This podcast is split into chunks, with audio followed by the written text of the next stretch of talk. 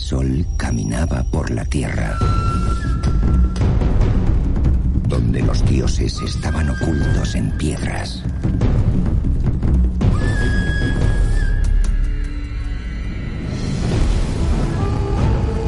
Y ancestrales culturas dominaban los mares. Un mundo donde la muerte se transformaba en vida.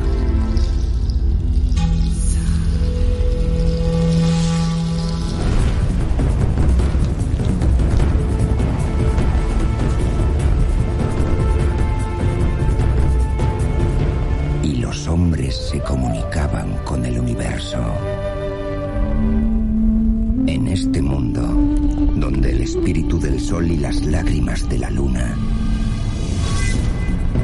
protegían a los elegidos.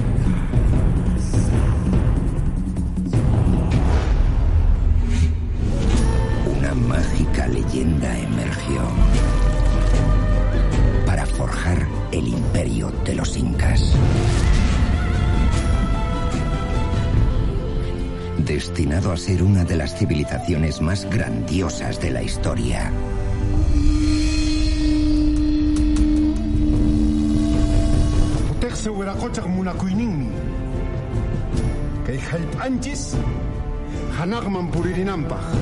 Un imperio donde la inmensidad de mágicos lagos se fundía con ciudades nacidas de la tierra.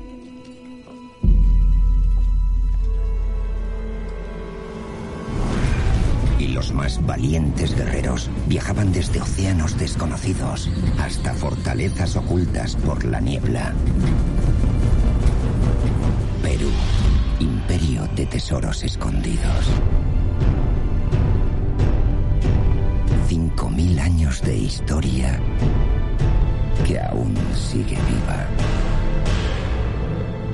No mires la película, vívela.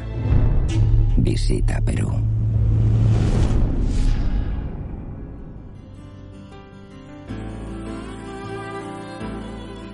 Hola, soy Ana María Coborno, estoy en este lado de, Perú. Y realmente creo tan importante este programa, La Luz del Misterio, y de verdad los invito a todos a que visiten y escuchen las narraciones que tiene tan interesantes este programa, con la luz del misterio de Nazca, ¿no? La historia tan ligada a María Raige, que es la que devela y hace de, de esta zona arqueológica única en el mundo un despertar a las ciencias exactas y sobre todo a la evolución de las mentes humanas con este sentido de poder conocer mejor su historia a través de la luz del misterio en este programa que los invito a todos a escuchar. Te van a sorprender de verdad.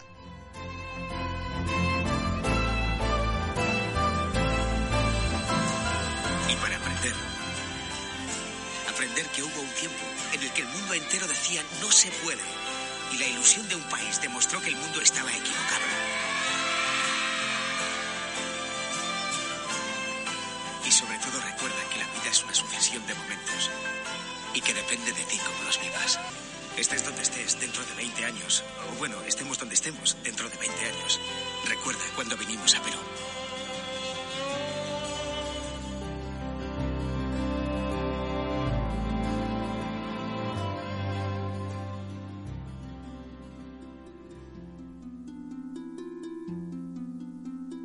Cada año miles de turistas visitan Egipto. Unos lo harán por primera vez, atraídos por sus pirámides y templos, deseando conocer los restos de una espléndida cultura milenaria de la que tanto han oído hablar.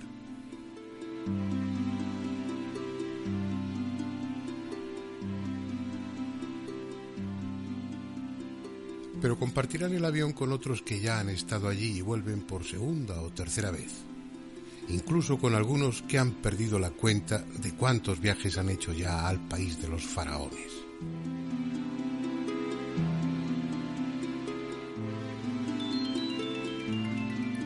¿Qué razones hay para que Egipto ejerza esa fascinación sobre el viajero? En realidad tantas como se quiera.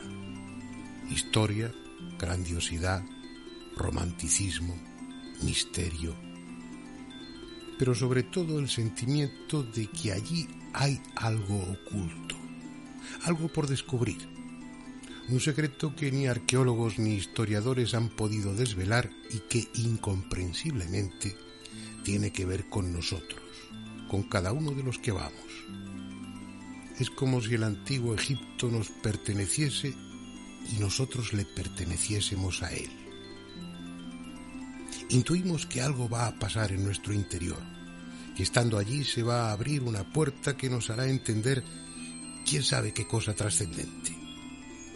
Más que de una visita, se trata de un reencuentro, de un regreso. Tal vez sea así porque durante tres mil años los sacerdotes constructores crearon uno de los centros místicos más importantes del mundo. Un lugar de tan elevada espiritualidad, de tanto poder, que a pesar del tiempo y de la destrucción, conserva parte de su fuerza y en lo más recóndito de nuestro cerebro sentimos su llamada.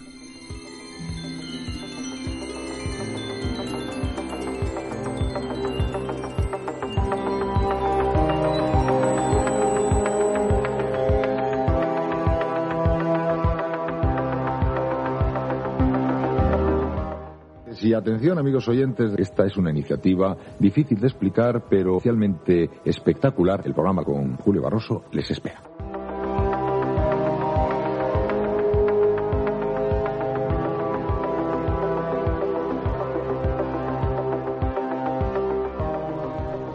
Oh Atum, que te elevas como el gran dios de la extensión líquida del cielo y glorioso en la forma del león y la leona Ojalá puedas hablar a quienes me precedieron en la muerte, que sean dadas órdenes en mi favor al séquito de Ra durante el crepúsculo.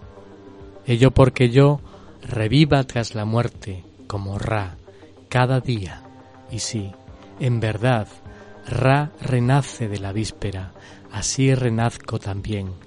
Que todos los dioses se regocijen porque renazca así como se regocijan porque Tap renazca en el gran santuario del príncipe que está en Heliópolis.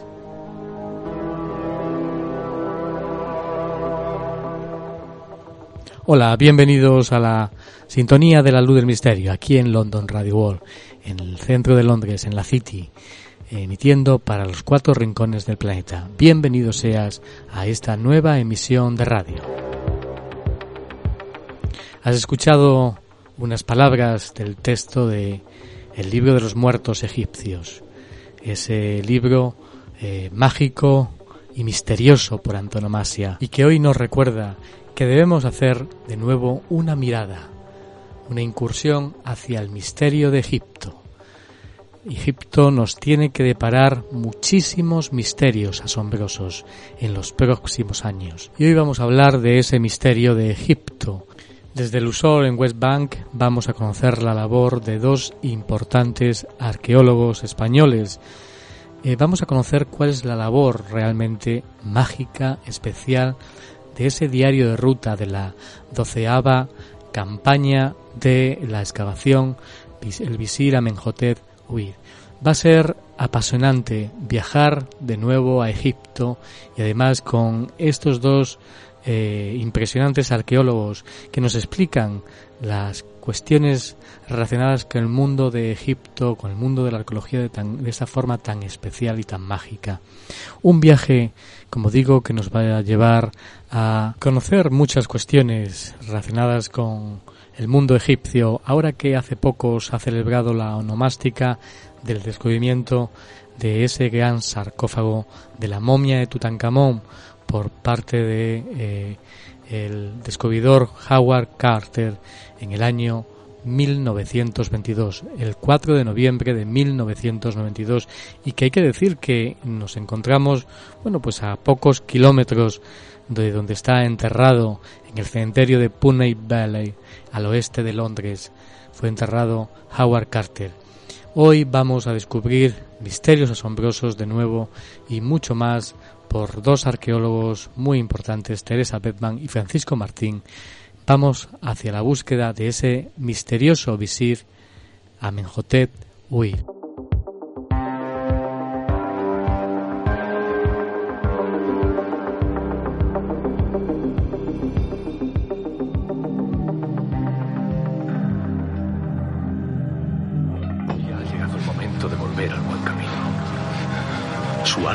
Huir. ahora ha vuelto a encontrar la luz. Y ahora volverá a sentir la experiencia de la realidad. Esa realidad donde todas las cosas son claras como un cielo sin nubes. Y cuando está limpio, el intelecto es igual que un transparente vacío, sin circunferencia ni centro. Ahora conózcase a sí mismo y permanezca en ese estado. Busque esa luz.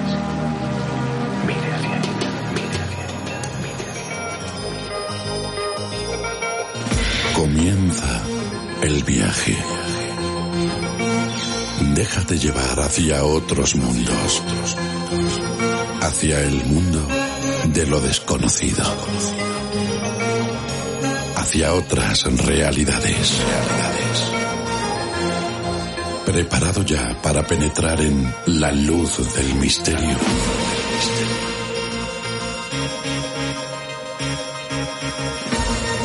Una idea original dirigida y presentada por Julio Barroso.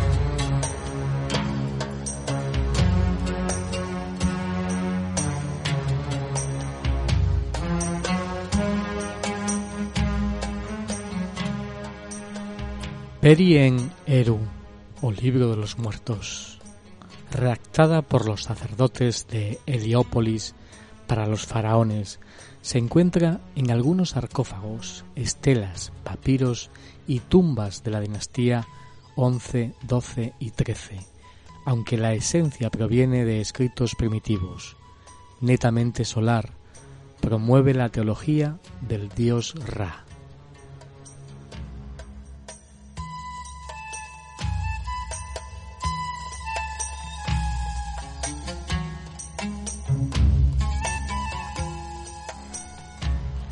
Y preparamos la conexión con Luxor, con West Bank. Antes de ello, les pedimos que escuchen esta introducción que nos va a llevar hacia el misterio del visir Amenhotep Uir.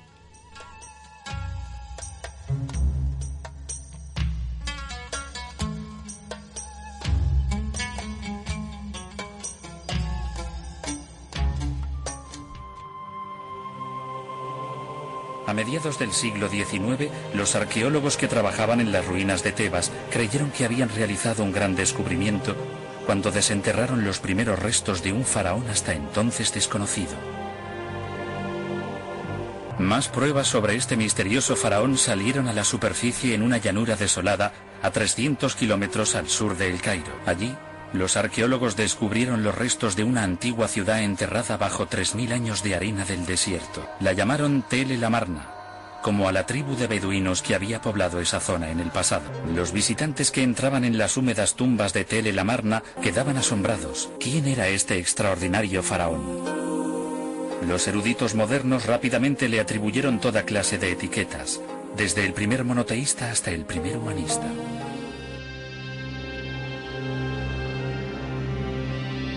Esta noche, en La Luz del Misterio, vamos a hablar de los asombrosos descubrimientos de un equipo de arqueólogos españoles que, dirigidos por el egiptólogo Francisco Martín Valentín, han podido descubrir asombrosas excavaciones que presentan unas características absolutamente únicas. Pues se trata de una tumba inédita, nunca antes excavada, perteneciente a un misterioso personaje que fue visir, equivalente aproximado a un primer ministro del faraón Amenhotep III y que vivió el momento crucial de la revolución amarniana de Akenatón. Es casi seguro que el visir Hui fue víctima de las purgas que Akenatón emprendió contra los seguidores del culto a Amón y que fuera asesinado. Esta noche descubriremos en primicia todos los datos sobre este interesante hallazgo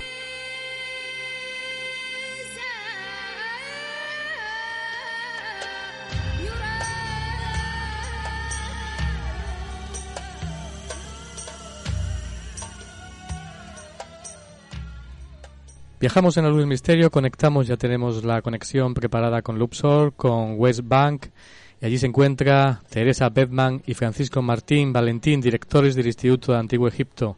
Teresa Bedman y Francisco, ¿qué tal? Hola, ¿cómo estamos? Hola, buenas noches. Muy buenas. Sonáis como un cañón, también de nuevo, y es un placer de nuevo eh, viajar, mm, y además conectando desde Londres hacia Egipto. Eh, tendría que preguntaros porque hace un, casi un mes, se va a cumplir ahora, el 4 de diciembre se cumplirá, que fue el 4 de noviembre, 98 años desde el descubrimiento de, de en 1922 por Carter de, de la, del sarcófago de Tutankamón. Yo no sé cómo se celebra ahí en Egipto, eh, de forma especial tal vez o no. Vamos a ver, habitualmente todos los años siempre se ha celebrado por todo lo alto. Eh, este año, desgraciadamente, no hay apenas turistas aquí en Egipto.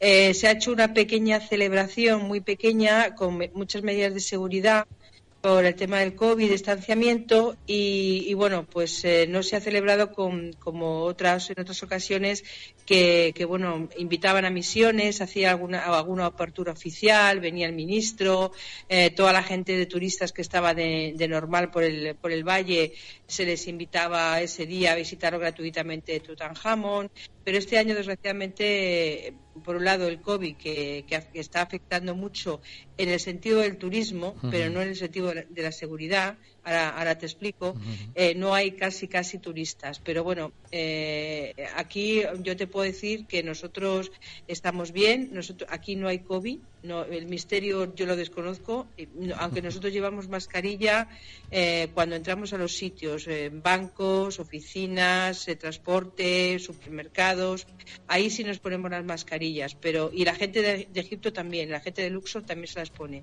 pero el resto del tiempo estamos al aire libre y, ahí caminamos sin ellas.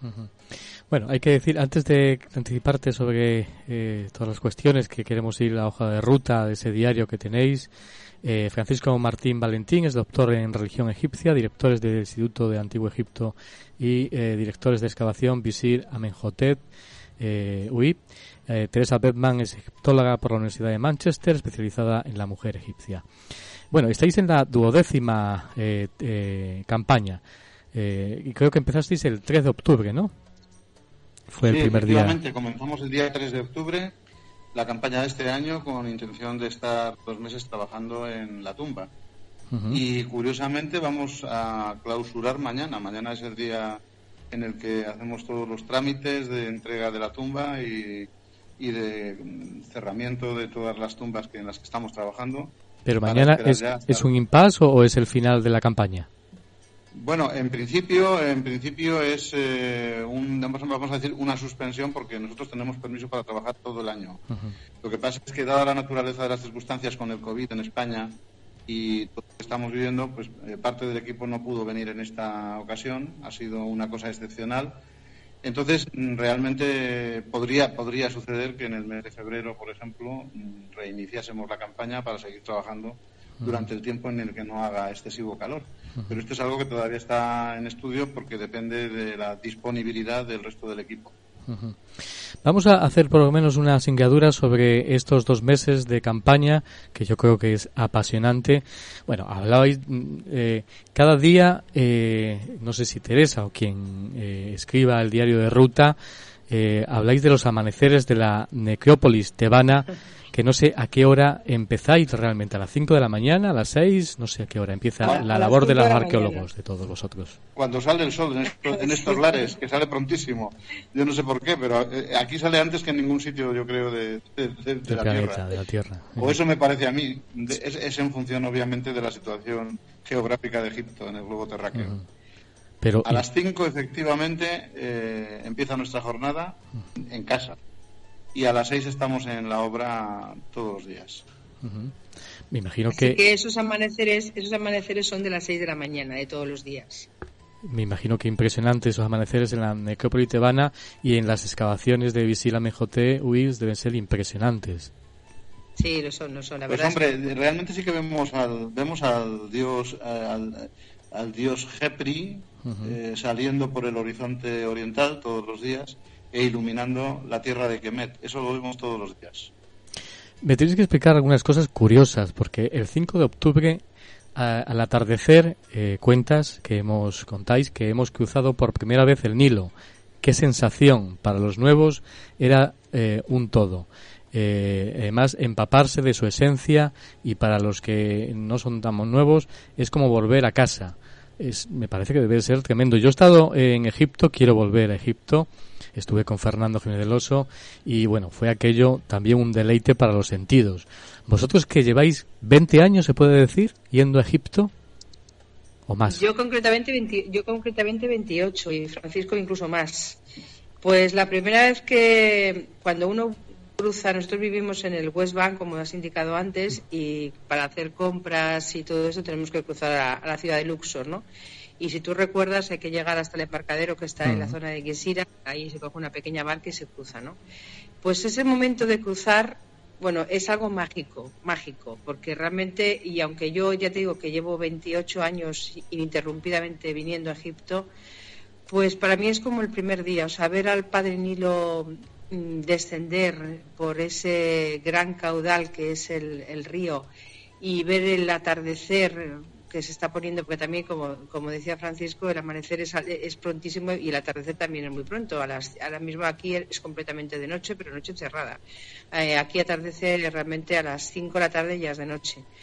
Pues eh, más o menos eh, en ese momento cuando estás cruzando, que son las cuatro y media, cinco menos cuarto más o menos, que se está empezando a poner el sol, se ocurre dos fenómenos magníficos. La puesta del sol, que es maravillosa, y al mismo tiempo empiezan a venir las, las, las eh, los, eh, los, pájaros, las mandadas de, ibis, que van a, alojarse a sus respectivos árboles, ¿no? no sé exactamente dónde.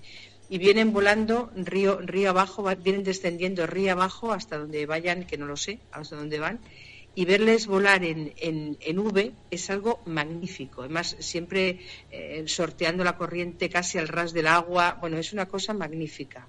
Y para los nuevos, cuando, cuando ven ese efecto por primera vez, les, eh, es que es mágico. O sea, los atardeceres aquí, igual que los amaneceres, son únicos. debe ser impresionante. Eh, yo siempre lo digo, cuando he viajado eh, por ejemplo, al Machu Picchu, que he estado ya tres veces. Hay lugares impresionantes. Egipto es uno de los lugares eh, primordiales del planeta que yo creo que hay que visitar eh, antes de irse de este mundo físico. Y vosotros, como arqueólogos, que tocáis, lógicamente, el mundo académico, la ciencia, ¿podríais decir que hay una energía especial allí que se siente, que se puede palpar, que se puede tocar? Bueno, tanto como tocarla, no, pero que se siente, sí. Es decir, yo tocarla me refiero, decir, sí, en el plano de, sentirla, de, de cogerla. Entiendo, sí, te, he entendido, sí, te he entendido. Yo diría, yo diría que con todo el pragmatismo que, que impone nuestra, nuestra actitud y presencia científica, absolutamente, en el trabajo que realizamos, no podemos ignorar en modo alguno eh, la gran fuerza que existe, por ejemplo, en, en el sitio donde trabajamos, porque Sabemos que fue un sitio muy sagrado, con, con acontecimientos muy, muy duros en un momento determinado, pero muy sagrado para las generaciones posteriores a la época de Agenatón y sobre todo en Tebas. Entonces sabemos que hemos visto, hemos experimentado, estamos sacando eh, centenares, diría yo, de cuerpos, de momias, de restos de momias saqueadas, desgraciadamente, que han estado residiendo y han estado teniendo su, su tiempo de eternidad, aunque hayan sido violadas, algunas de ellas, mm, durante miles de años. ¿Qué duda cabe que ese tipo de, presencias desprenden energías? No se puede negar, no se puede discutir y creo que esto es absolutamente compatible con, ya digo, con el pragmatismo de la ciencia de la egiptología. Eh, por tanto, la respuesta para mí, aunque esto es algo subjetivo, que lo, percibe cada persona en función de su sensibilidad, la respuesta es positiva. Sí, sí, hay energías, pero hay energías en los templos también. En los templos hay una gran cantidad de energía porque ellos se ocupaban de, digamos, de construirlos de modo que estuviesen en conexión con la Tierra y fuesen eh, vías de comunicación hacia lo celeste. Eso lo dicen los textos y lo sabemos. Y cuando uno pasea por los templos, por ejemplo, eh, ayer estuvimos en el templo de Edfu, antes de ayer, antes de ayer, estuvimos en el templo de Edfu el viernes y solos, afortunadamente, desgraciadamente para Egipto y afortunadamente para nosotros, porque estábamos solos el equipo, pues se podía percibir, se podían percibir los silencios y se podía ver con detalle cómo los egipcios construían y utilizaban un tipo de piedra para unas cosas y otro tipo de piedra para otras eh, en estos templos eh, magníficos del Alto Egipto y el de Edfu es el mejor conservado, desde luego. Entonces, mm, desde luego que sí. Eh, yo afirmo solemnemente que las fuerzas que ellos manejaban y los secretos que tenían todavía siguen vigentes en todos los lugares eh, de Egipto en este sentido y por todo el país. Es algo que se puede percibir. aparte, aparte ah, Julio, perdóname, Julio, aparte de esto, mm, hay una cosa que tampoco se puede, se puede negar en Egipto, los casos de topografía sagrada, ¿no? O sea, ellos colocaban eh, los, eh, los templos y las tumbas de acuerdo con unos eh, casos de topografía que, que, que, bueno que hay muchísimos ejemplos no que tanto están en, en, la, en la roca física como ellos eh, ellos también ellos pensaban que, Egipto era el reflejo del cielo. Lo que está arriba es como lo que está abajo no y ahí pues tenemos eh, el, cinturón de Orión donde están situadas las pirámides. Tenemos por ejemplo en la zona del Cap hay una especie de una montaña que dependiendo cómo la veas a la que hora la veas es como, se asemeja a una especie de leona sentada o sea tumbada mejor dicho que da como entrada o protege a ese wadi donde al final hay un templo maravilloso de la época de Mejor III dedicado a la diosa Hathor. Bueno, hay muchísimos casos en Egipto. Otro día hablaríamos, podríamos hablar de esto.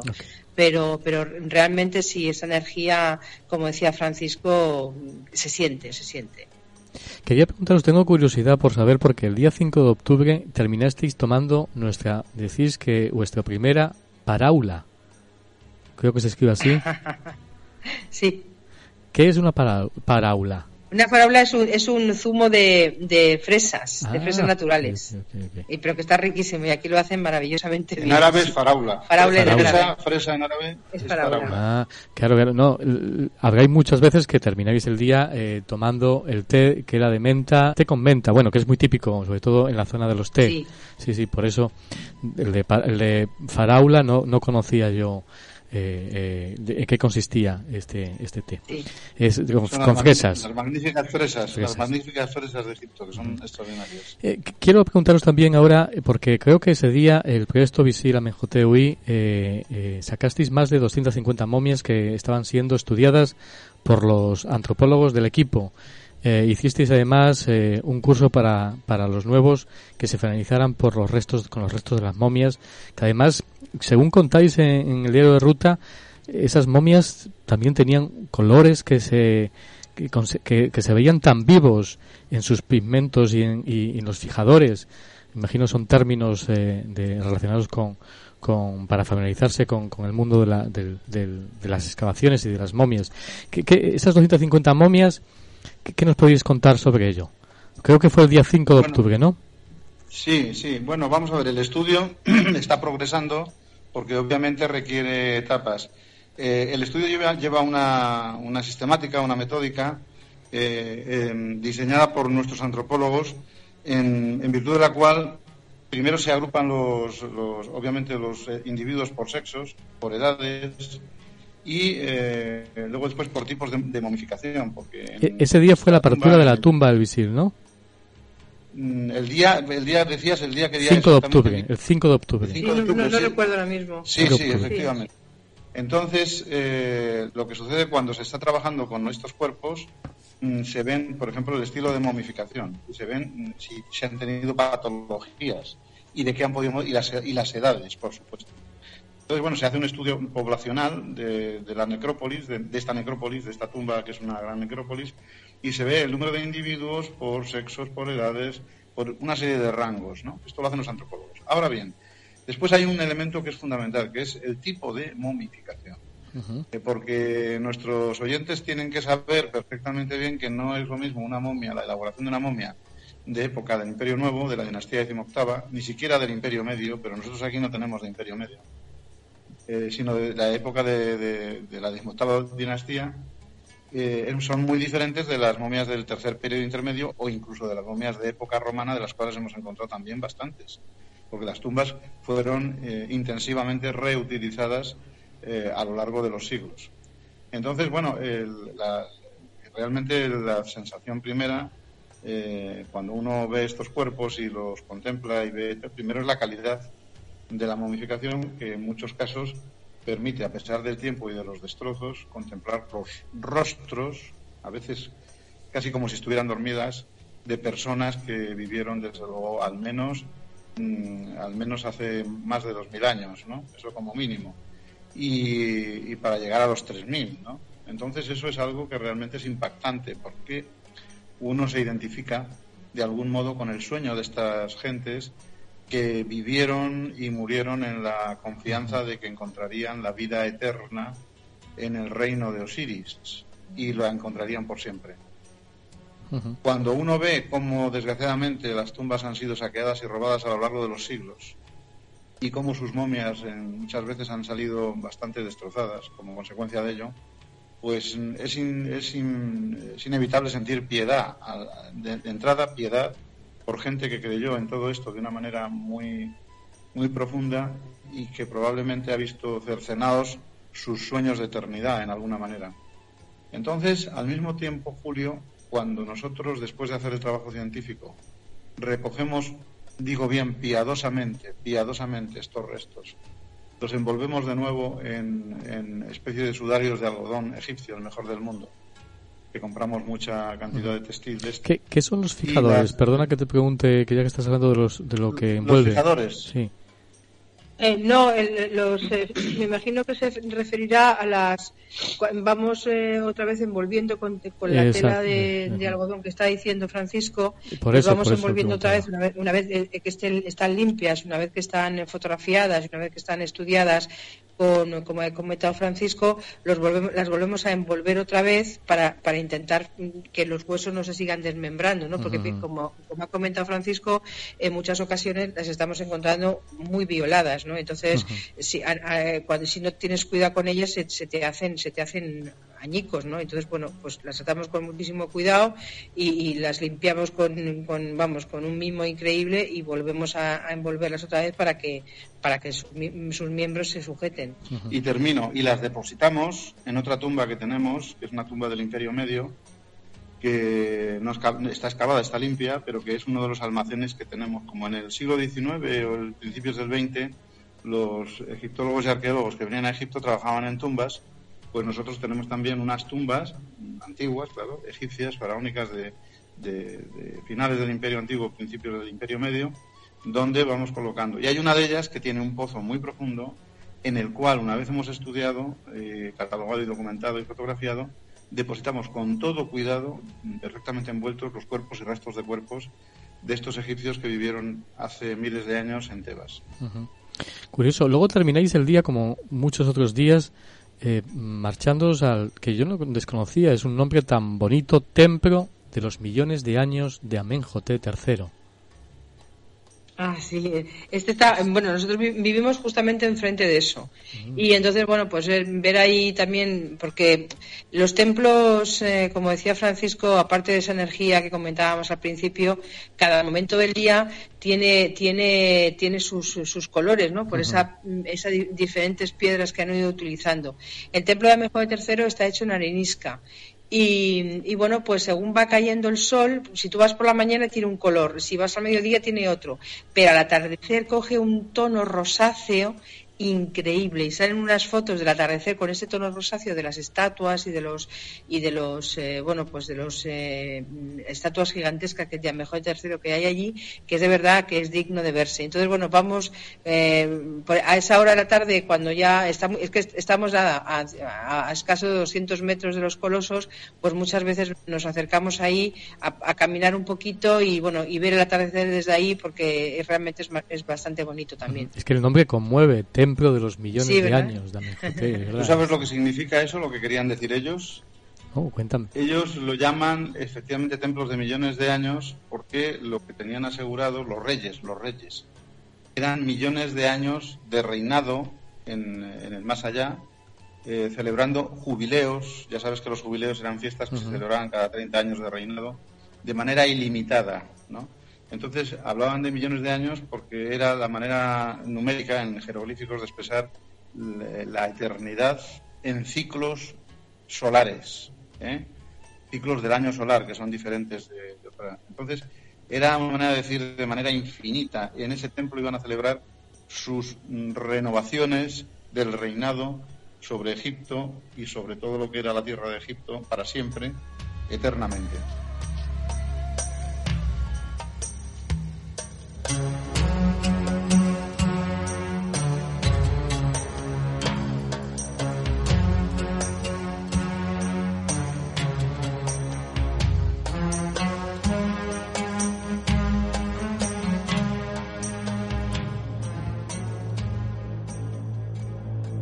Ellos también fueron testigos de lo insólito.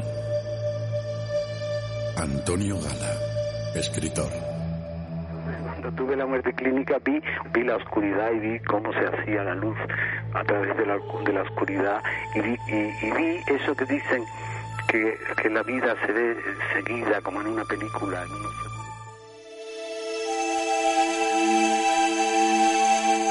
¿Has vivido alguna experiencia fuera de lo normal? ¿Has sido protagonista de cualquier hecho insólito? Si es así, Escríbenos a la luz del misterio arroba gmail.com y ayúdanos a dar luz al misterio.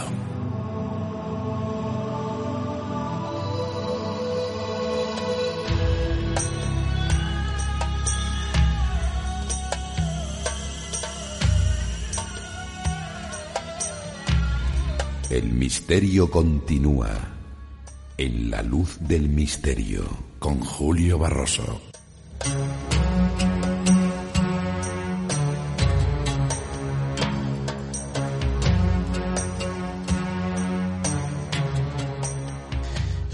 Vamos, si queréis, al, aunque habéis, habéis eh, anticipado, porque el día 19 de octubre, lo tenía aquí eh, mi guion, eh, comentabais que os sorprendía ver, como habéis dicho, que Luxor estaba muy tranquilo y sin turistas y que os daba pena, a mí también, lógicamente, me daría pena, ver cómo está esa tranquilidad, sobre todo por el tema del turismo.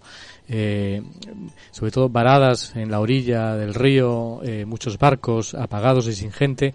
Y también, bueno, hay una cosa que comentáis, no sé si es Teresa, eh, porque parece ser que os sorprendió mucho ver algo inusual que aquí se hace, que no se hace ni en, España ni en, ni en Reino Unido, que se fumigara con zotal. Parece ser que visteis y tal vez sea a mejor la explicación de que no haya mucho COVID en Egipto.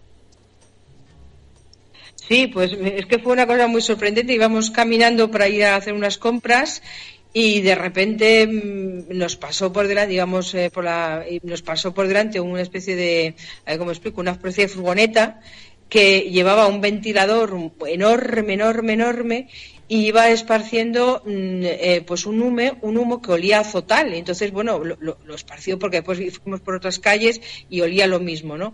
Y entonces nos llamó la atención precisamente em, que bueno que fueran haciendo esto porque lo, lo, hacen cada no sé exactamente cada cuántos días pero pero ya sí que me comentaron después porque nos, nos causó asombro esa esto y lo preguntamos dijimos sí sí lo hacen de vez en cuando para el covid para matar al covid y la verdad pues el caso es que mm, yo no sé si será será este el motivo o cuál pero el caso es que aquí no lo hay. Eh, así que o hay muy poca incidencia. Así que bueno no sé es que es que nos llamó la atención. Entonces de hecho yo tomé una foto que la puse en el diario como tú estás diciendo porque es que montó una humareda increíble. O sea era era, era una niebla. O sea no se veía. Y olía un fuertemente azotal. ¿Y en estos momentos cómo sobreviven los egipcios? vamos, no creo que sea el Zotal. No, no, me imagino que no será el Zotal, pero era curioso la anécdota y me parecía curiosa comentarla. No creo, no. Y, Ya, ya, no, aquí yo, yo creo, si, si, quieres mi, si quieres mi interpretación, Julio, que es una, una tesis muy personal mía, desde luego. Sí, sí, me gustaría. Yo creo, yo creo primero que de verdad eh, debe haber una razón, aunque yo no soy eh, bioquímico ni tengo conocimientos de, de este tipo, pero me da la sensación de que, y lo, que voy a decir creo que lo vas, a, lo vas a aceptar, la raza egipcia como tal, raza, ya sé que no se habla de razas ahora, pero la raza egipcia es milenaria y está formada desde mm, decenas de miles de años, decenas de miles de años, si no centenares, por la aportación sanguínea de diversos pueblos que configuran al final una etnia que tiene unos fenotipos y unos genotipos muy marcados. Es decir, es muy fácil ver un egipcio y no confundirle ni con un sirio, ni con un árabe, por supuesto, ni con. son egipcios. Bien, esto a su vez, sin duda, tiene que ver algo con la composición sanguínea de los grupos sanguíneos de la gente aquí. Y qué duda cabe que mm, no solamente en Egipto, pero en toda África, al parecer, esta pandemia no está afectando de igual modo. Esto es constatable. Sí, sí, pero yo creo que yo he leído algunos estudios que está afectando de, distinta manera a diferentes razas, pero no porque seamos racistas, simplemente porque hay una cuestión biológica diferente de cada uno de ellos. Naturalmente, yo no, yo por eso decía, no, yo no, no, estoy hablando de racismo, no, no estoy hablando de un, de una, de una, de un conjunto de personas que tienen unos genotipos y unos fenotipos determinados que no tienen que ver con que el genoma humano es el mismo de todo el mundo. Eso no tiene, eso no, tiene, discusión. Pero eh, son conjuntos de poblaciones que están más habituados a padecer, sufrir y defenderse de una serie de enfermedades que otras poblaciones nunca han tenido que combatir contra ellas. Pues en Egipto yo creo que esto está marcadísimo. Hay casos, pero, mm, pero ni mucho menos, o sea, no tiene nada que ver, es decir, ni mucho menos. ¿no? Pues yo estoy convencido de que algo tiene que ver el, el, ADN, los grupos sanguíneos con las, las especularidades sanguíneas de la gente de aquí y luego, el, digamos a decir, pues su, su, manera de combatir las enfermedades desde hace milenios, ¿no? Con sus autodefensas, quiero decir, ¿no? Hay algo, algo pues, el, total el, total para mí tiene poco que ver, vamos. me imagino, te entiendo. Eh, eh, ¿De qué estoy viendo cuando hemos conectado a mí la verdad es que me enternece mucho, eh, lógicamente, por Egipto, Perú, lugares milenarios. Y, yo que he estado, por ejemplo, en Cuzco, que he estado en otros lugares, muy, hace poco además, eh, eh, estaba el año pasado, en, en, octubre, noviembre, estaba allí. Y yo os pregunto a vosotros, que también lo habéis descrito, que, y yo que lo he visto también en Egipto, que mucha gente, muchos beduinos, mucha gente que se dedica al turismo, muchísima a Mansalva, eh, ¿Qué está ocurriendo? Que en estos momentos de qué están viviendo toda esta gente. A mí me daría realmente pena las ayudas del gobierno. ¿Hay ayudas o no pues en Egipto? Sí. Eso es un drama, eso es un drama, Julio. Eso es un drama. Es un drama porque efectivamente el país está parado, absolutamente parado y absolutamente silente y absolutamente en, yo diría en yo diría que, que la gente lo está pasando muy mal. La verdad sea dicha, la gente lo está pasando muy mal. Nosotros. Eh, no, ¿No hay ayudas del gobierno? aunque. aunque no, hombre, yo supongo, no lo sé, yo no, puedo decir tampoco que no. Yo no digo, no sé si habrá ayudas del gobierno. Yo, supo, yo supongo que el gobierno tomará, supongo, porque yo no estoy al tanto de la política interna egipcia, ¿no? Pero vamos, sí sé pues, pues que, la, que la gente no lo está pasando bien. Ahora, también te digo una cosa, y quiero que se me entienda. Eh, nosotros pensamos con nuestros parámetros eh, occidentales de cómo es el paro. Aquí realmente si tienes tu, huertecito con tus cebollas, tu, tu, no sé qué, tus, gallinas, etcétera, igual puedes, puedes eh, digamos, vivir en el sentido de que no te falte la comida, ¿no? Y bien, siempre se puede hacer un pequeño trabajo de algo porque hay, hay, hay economía interna también, de supervivencia entre ellos, me refiero. Pues quién necesita una silla, quién necesita una cama o quién necesita no sé, cualquier cosa que se puede hacer en la industria local entre ellos, ¿no? entiendo. O sea que aquí sí que se advierte, el turismo es importante, pero el país tiene su propia marcha. Lo que pasa es que el turismo obviamente incrementaba enormemente los, los ingresos del país y eso permitía pues otro tipo de cosas. Ahora, si tú vas en una... Ayer pasábamos por un, antes de ayer por un mercado local eh, al lado de, uno de los pueblos que está de camino hacia Ezú y veías a la gente comerciando con sus productos agrícolas, con sus... Es decir, a ellos yo creo que les es un poco ajena la situación económica mundial. Es que es curioso porque quedan suspendidos en medio del tiempo, también como si estuvieran viviendo hace miles de años. Es que es una cosa muy No, chocante. no, me, este me alegro. cuento, ¿no? Me alegro que la situación, que decir, lo vivan de otra manera diferente y no tan agobiados. Que, que lógicamente. No, no, claro, porque es que ellos, por una razón sencilla, porque ellos son unidades de producción, ¿sabes? Entonces tienen su familia, tienen su huertecita, como digo, tienen sus cosas y van tirando con este asunto, porque de, de comer no les falta, eso es lo cierto. Una cosa que no se ve aquí es hambre, ¿me entiendes? Eh, otra cosa es que puedan tener mm, eh, mayor confort o puedan tener mejores cosas o tal y cual, pero siempre en la vista de, la sociedad occidental, que como bien sabemos, pues a veces está muy equivocada en muchos de sus objetivos. Esto es otro mundo, decididamente. Ya, lo que pasa es sigue que siendo otro yo estoy, pensando en la gente, por ejemplo, eh, yo es que soy, decir, eh, eh, muy respetuoso con la gente que se dedica, por ejemplo, eh, como ocurre en Cuzco, como ocurre en Egipto, en el Cairo, que llega un turista y se acercan gente para venderte pues lo que es típico de aquella cultura eh, y a mí me parece maravilloso. Y sobre todo, quiero decir, es respetuoso que se dediquen. Hay veces que me da cierta pena cuando veo a algunos turistas que luchan, sobre todo en Cuzco, por cosas de vestimenta típica o regional, que está hecha a manos por gente, eh, esas mujeres que están luchando por sobrevivir.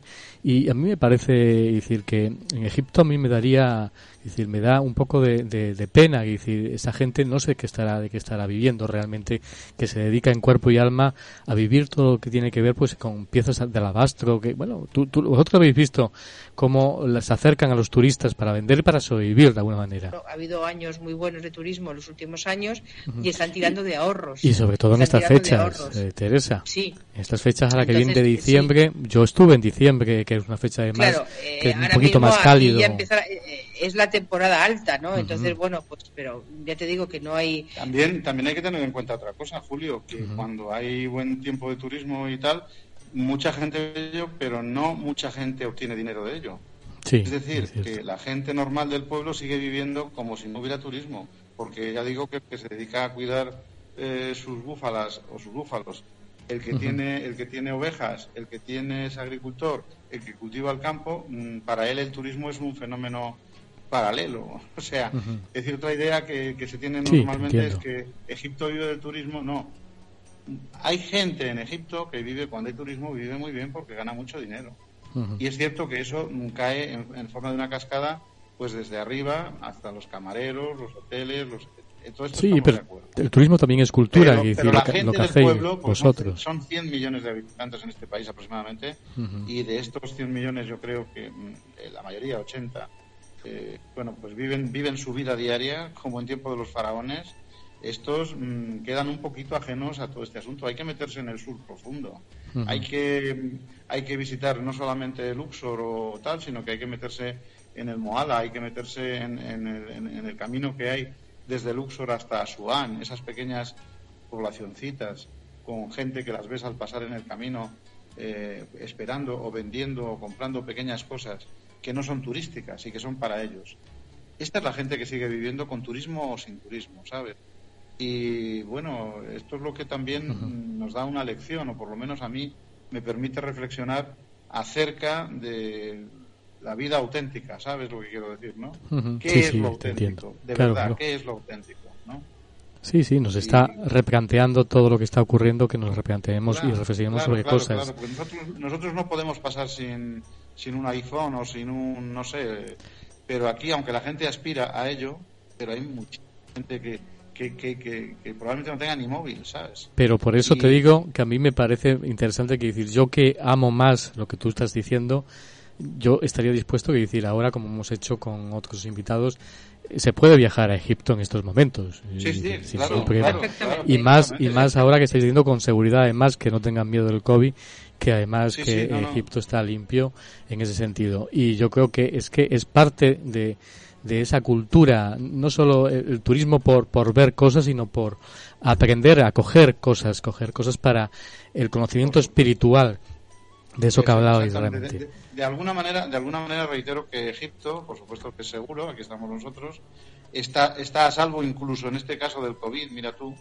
Y si ha habido casos de COVID en Egipto, el el pasado, por lo visto se produjeron en barcos y venían de turistas que venían de otros países de Europa, no, no aquí. O sea que quiero decir que si se cumplen las reglas sanitarias para eh, saber que te han hecho las pruebas pertinentes y que no tienes mm, COVID y puedes venir aquí y te dejan entrar, porque ellos tienen también su Sí, control hay- sanitario, obviamente. Hay, un- hay que pues, hacerse la prueba evidente- sobre evidentemente, sí. evidentemente hay que venir a Egipto. Pues Sí, sí. Eso es claro, vamos. Eso es- Exactamente. eso no tiene discusión. Mira, para que tú te hagas una idea, nosotros, hombre, las medidas sanitarias las, las, las cumplimos a rajatabla. Nosotros todas las mañanas, cuando, cuando antes, antes de tomar la foto de ese amanecer, nosotros tomamos la temperatura a los obreros y tomamos, nos tomamos la temperatura a nosotros mismos. Lo he leído Y- en el de ruta. Hasta sí, ahora sí. mismo, hasta ahora mismo no ha habido un solo caso. Estamos constantemente, bueno, con mascarilla, claro, pues estamos excavando, ¿no? En las, en, en las excavaciones sí, sí tenemos la mascarilla puesta o en lo- cuando estamos estudiando las momias y constantemente, pero constantemente estamos lavándonos las manos con, con gel hasta tal punto que es que hay que darse una super Crema. crema, en las manos porque se te, se te pelan todas, ¿no? Y la mascarilla también la usamos, pues, por ejemplo, en, en sitios cerrados, Sí, en cafeterías, en, la gente la lleva, ¿me entiendes? Sí, lo vas a una librería, vas a, a un hotel, vas, vas con mascarilla, claro. Vamos al día 23 de noviembre porque, cosa curiosa que quiero que me expliquéis, que nos expliquéis, surge una nueva inscripción sobre la entrada de la tumba. Todo parece indicar, según comentáis, que el puzzle se completará satisfactoriamente. Como decíais en, en este escrito, en este, en este apunte de este diario de ruta del día 23 de noviembre, las fuerzas que se opusieron al visir continúan trabajando. La MAT, que restauró la ley de Egipto, también sigue trabajando y nosotros somos sus servidores. Ahí está esa inscripción que parece ser que ya está casi, casi, no sé si ya se puede ver en ese puzzle. Bueno, está, está muy, está muy, vamos a decir que está muy avanzada, pero todavía queda mucho trabajo realmente. Es decir, los textos a los que se refiere ese comentario eh, son los textos que se encuentran en la puerta de entrada a la capilla, en ambas jambas ¿eh? y, en, y en- en, eh, de la puerta, que claro, la puerta tiene más de 6 metros de alta, y son unos fragmentos magníficos de unos relieves de altísima calidad, de la mejor calidad del- del arte egipcio, y tienen, contienen eh, parte de la figura del visir, pero también contienen textos, textos, textos muy especiales. Textos que estamos ahora componiendo, porque están fragmentados y estamos componiendo, y que nos dejan adivinar por la lectura fragmentada que se trata de himnos, de un himno que el visir está eh, entonando, entrando hacia el oeste, en la jamba norte, y saliendo eh, hacia el este, en, en la jamba sur.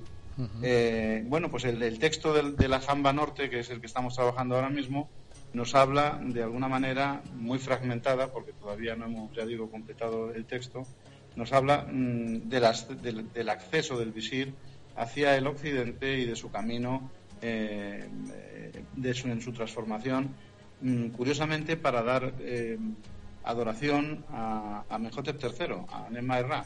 Y hablando de un, de un tema muy importante en esa parte de la puerta, que es el momento cuando el, cuando el rey realizó el- la navegación del primer día del año, que era una navegación ritual, eh, precisamente representada en la tumba de Jeruel, que está al lado de la nuestra, en la cual se ve como el rey Amejotep III en su primer jubileo hizo una, na- una navegación ritual en una barca tirada por los nobles, por los cortesanos, en un lago sagrado, probablemente uno que existía en Malcata, no lo sabemos seguramente, pero en la tumba nuestra existe la inscripción que habla de ese momento exactamente cuando se celebra la navegación del primer día del año, que tiene que ver con el primer día del jubileo, del primer jubileo del rey. Pues el visir está actuando, diciendo un himno eh, en función de esa gran celebración, que era importantísima, una de las partes más importantes del jubileo, del Jepset, y lo tenemos y, se- y la, y la inscripción está surgiendo o sea eh, conforme vamos sacando fragmentos del almacén después de haber compuesto porque hemos compuesto eh, un poco todos los elementos que tenemos para ir eh, con programas informáticos, claro, para ir componiendo lo que hay, vamos viendo que el, texto, el himno, va cobrando cuerpo y de alguna manera se le está dando voz al visir eh, que realmente, realmente desde los relieves está penetrando en su tumba para adorar y venerar a Nemaira en la celebración de su primer jubileo del año 30. Curioso. Eh, quiero irnos, no parar mucho porque ya lo estáis comentando, el 27 de octubre eh, habláis de que es un tiempo extraño, de silencio, no hay emisiones, no hay turistas, no hay autobuses. El Day de Bahari es un desierto, al mismo tiempo un remanso de paz. ¿Sois la única excavación en estos momentos que estáis trabajando? ¿La única eh, en la ahora mismo en la zona en la zona de, de Asasif somos la única misión extranjera que está que está trabajando y como bien dice el diario, mm, eh, nosotros estamos muy próximos, bueno, a unos 500, 600 metros de lo que es el parking de, del Bajari y ahí cuando hay turismo, pues los autobuses tienen los motores en marcha para que el, aire acondicionado de los coches estén funcionando, ¿no? Y siempre hay, hay, un ruido de, siempre de fondo que no molesta, pero está, está de fondo. Y, y un día, me acuerdo cuando, cuando eh, a que se refiere ese momento, estaba todo el equipo abajo unos excavando, otros restaurando y Francisco tampoco estaba, estaba con los restauradores abajo, eh, el equipo de, antropología también estaba abajo sacando momias. Y estábamos Fernando, que es, uno de, nuestros dos arquitectos, Fernando y yo nos habíamos quedado solos y en un momento determinado nos miramos los dos y dijimos, Dios mío, qué silencio, es que no se oía nada, o sea, nada, ni, ni, ni, ni nosotros, nada más que se nos oía a nosotros teclear el ordenador, ¿no? Y de repente es que nos dimos cuenta que estábamos completamente solos y fue, fue un momento muy, muy así, muy curioso, ¿no? El 28 de octubre, en la primera sala, la AT28B, eh, comentabais que están apareciendo gran cantidad de cuerpos humanos. No sé si os referís también a los anteriores a las, o diferentes a las momias. Son restos no, vamos a ver, es que eh, este año hemos empezado a excavar, aunque bueno, empezamos ya en el año 2008 una parte, una pequeña parte justamente en esa sala, pero lo tuvimos, eh, bueno, fue, fue unos días que estuvimos trabajando, pero realmente este año ha sido cuando hemos abordado la excavación de esa tumba 28 eh, BC, que es como la denominación que nos ha dado, nueva que nos ha dado el Servicio de Antigüedades, y, entonces, bueno, pues eh, con gran sorpresa y con gran dolor, como decía Francisco hace unos momentos, eh, nos empezaron a aparecer pues una cantidad, bueno, increíble de cuerpos. Eh, tenemos de esa sala solamente han aparecido alrededor de 100 cuerpos. Entonces, esto nos da, mayoritariamente son cuerpos de mujeres, eso te puedo decir. Ah, Hay niños también. Sí, sí, lo he leído. Y son, y son mujeres que no, que no han dado a luz, o sea, son gente que ha muerto joven, o sea, eh, no, son adolescentes, pero tampoco son mujeres, eh, bueno, pues estarían entre, entre los 14 eh, y 18, 20 años. ¿no? Sí, el 8 de noviembre lo comentabais, 50 individuos siendo el sexo predominante, el femenino, y así como una docena de niños muy pequeños. Entonces, bueno, eh, Francisco y yo misma interpretamos este, este, este gran cantidad de hallazgos, pues a que es, es una tumba que se ha sido, como decíamos también hace un momento, reutilizado ante mucho tiempo. Y es muy posible, porque la calidad de las momificaciones es muy alta, es muy posible que sea una tumba eh, familiar, pero de, de, generaciones, ¿vale?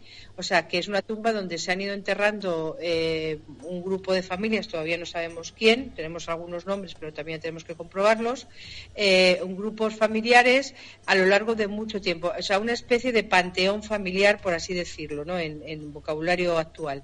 Y por eso hay esa gran cantidad de cuerpos y, yo creo que porque hemos excavado realmente eh, dos salas, eh, eh, cuatro, tres salas actualmente y un pozo que tiene más de, más de cinco metros y no hemos llegado al final del pozo. Y entonces yo creo que todavía el año que viene, pues cuando, bueno, el año que viene, cuando reunimos las excavaciones, nos van a dar todavía muchas más sorpresas, ¿no? Porque realmente están apareciendo cosas muy interesantes, como fragmentos de, de, relieves, están apareciendo eh, muchos amuletos, o sea, cosas, cosas, interesantes. Así que año, eh, en la próxima temporada contaremos más cosas. A eso os referís, no sé si el 31 de octubre, a lo que tú te referías, a objetos eh, curiosos, cámara de la tumba AM28B, donde están apareciendo algunos objetos muy interesantes.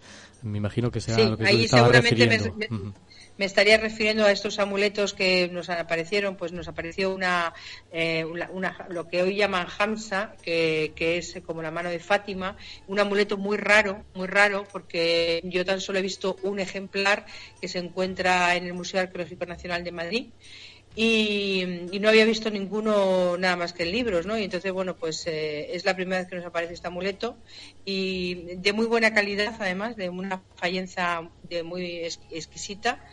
Y, bueno, y también unos, eh, unos, unos, amuletos de forma de corazón, escarabeos, bueno, esto lo, es lo más normal. ¿Y ese objeto raro en qué consiste? ¿Qué forma tiene? Eh, la Hansa, una mano, una ah, mano. Ah, la Hansa. Ah, es como la mano de Fátima, por así decirlo, ¿vale? bueno, es el antecedente de la mano de Fátima. Te entiendo. Entonces, bueno, es, es, es, muy curiosa. Pero que yo nunca, nosotros no habíamos visto ninguno, no nos había aparecido ninguno en, en, en, los 12 años que llevamos aquí excavando esa tumba, ¿no? Y bueno, pues nos, nos llamó la atención.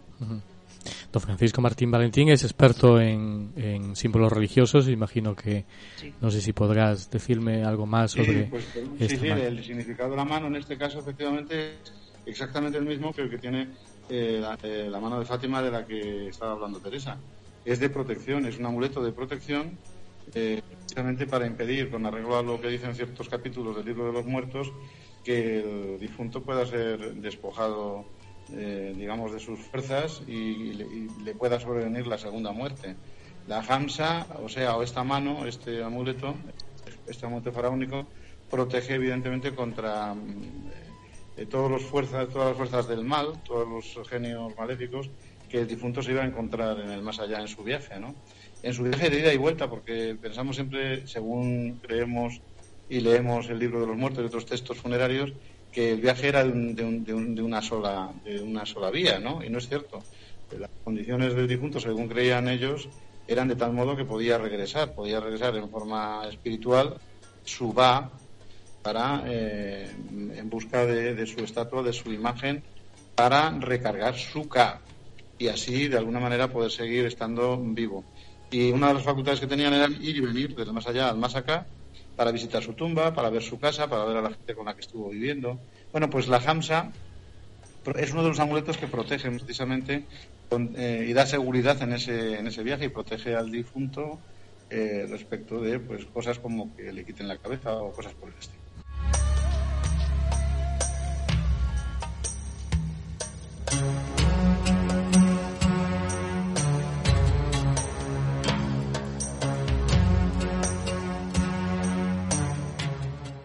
La luz del misterio con Julio Barroso.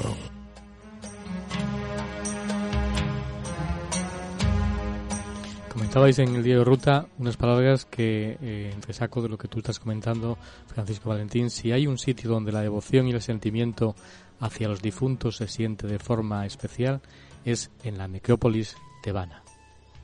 Y yo creo que sin duda alguna, ciertamente. Sin duda. Eh, vamos ya para finalizar este, esta singadura de ese diario de ruta, el 10 de noviembre, después del periodo eh, armánico.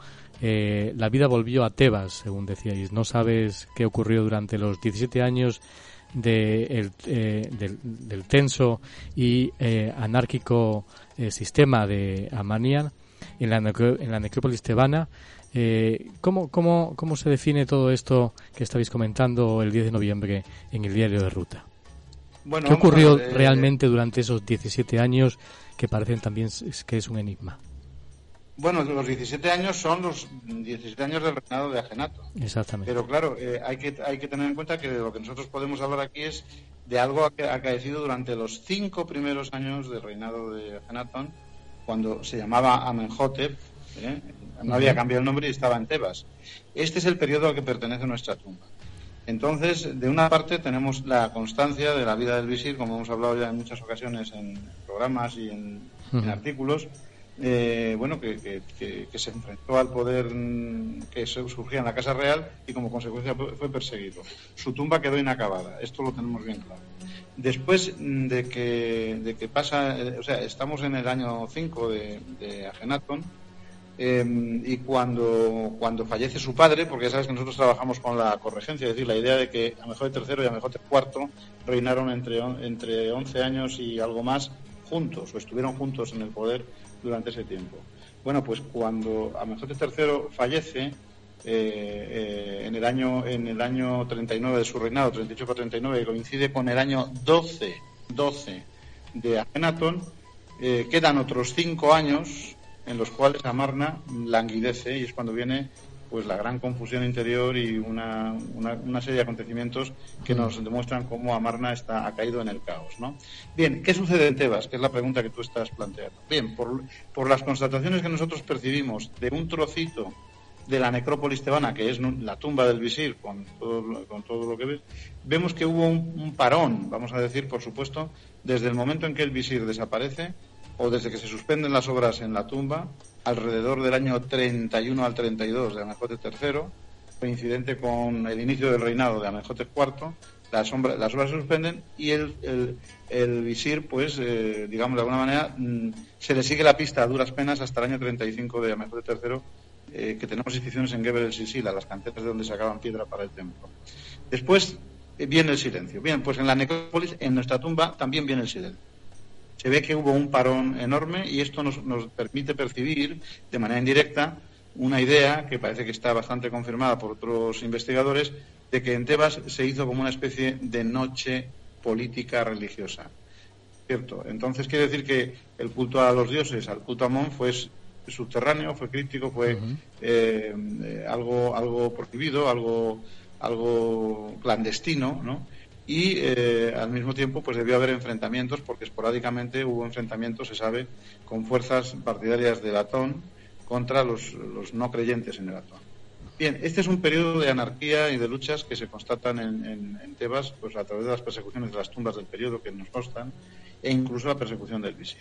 Después de que, y esa, esta es la pregunta, después de que Amarna eh, termina o cuando comienza a extinguirse, que esto sucede pues con, eh, el faraón Semenescaré y con la, reina Meritaton y otra serie de personajes que son muy, muy estudiados muy discutidos, y que se dice que, que, que Agenatón sigue vivo todavía, al finales del 17, pues eh, eh, en Tebas se observa un resurgimiento de la vida, pero muy, muy lento, muy lento. Es decir, que, por ejemplo, por lo que hace nuestra necrópolis, hasta el momento actual, podemos decir, en la tumba del visir no se vuelve, no se vuelve a utilizar prácticamente hasta el reinado de, como pronto, el reinado de Horemheb, ¿eh? que es el restaurador, después de Tutankamón. ¿eh?